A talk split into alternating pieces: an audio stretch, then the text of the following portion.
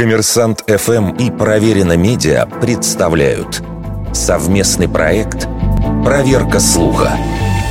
Правда ли, что нос Большого Сфинкса был отбит по приказу Наполеона? Распространено мнение, что во время неудачного египетского похода французский полководец приказал расстрелять из пушки гигантскую скульптуру в долине пирамид, вследствие чего лицо сфинкса было изуродовано.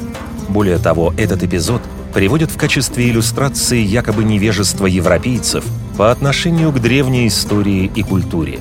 В 1798 году тогда еще генерал Бонапарт возглавил экспедицию с целью завоевания Египта, дабы превратить его во французскую колонию и подорвать господство Великобритании в регионе.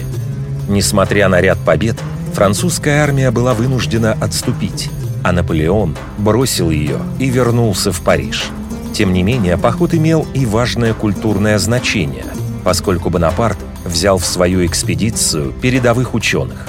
В итоге в Европе многократно вырос интерес к древним цивилизациям Востока, а розетский камень, обнаруженный в ходе экспедиции, стал ключом к расшифровке древнеегипетской письменности. Но что же французы сделали со сфинксом? На самом деле ничего.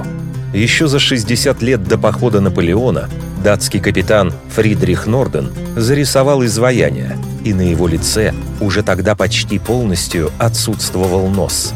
Так что если наполеоновские солдаты и тренировали на фигуре меткость, то без каких-либо заметных последствий для памятника.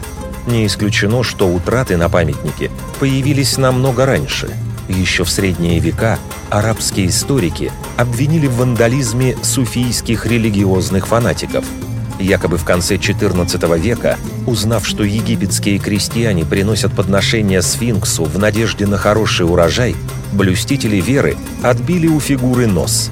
Некоторые авторы предполагают, что окончательно обезобразили лицо Большого сфинкса мамлюки в XVIII веке. Но есть и другая версия. Якобы сами египетские фараоны пытались таким образом прервать загробную жизнь своих предшественников, которая, по их представлениям, зависела от целостности мумии или памятника.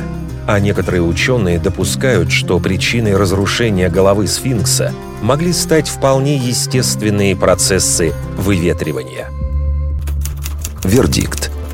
Это неправда.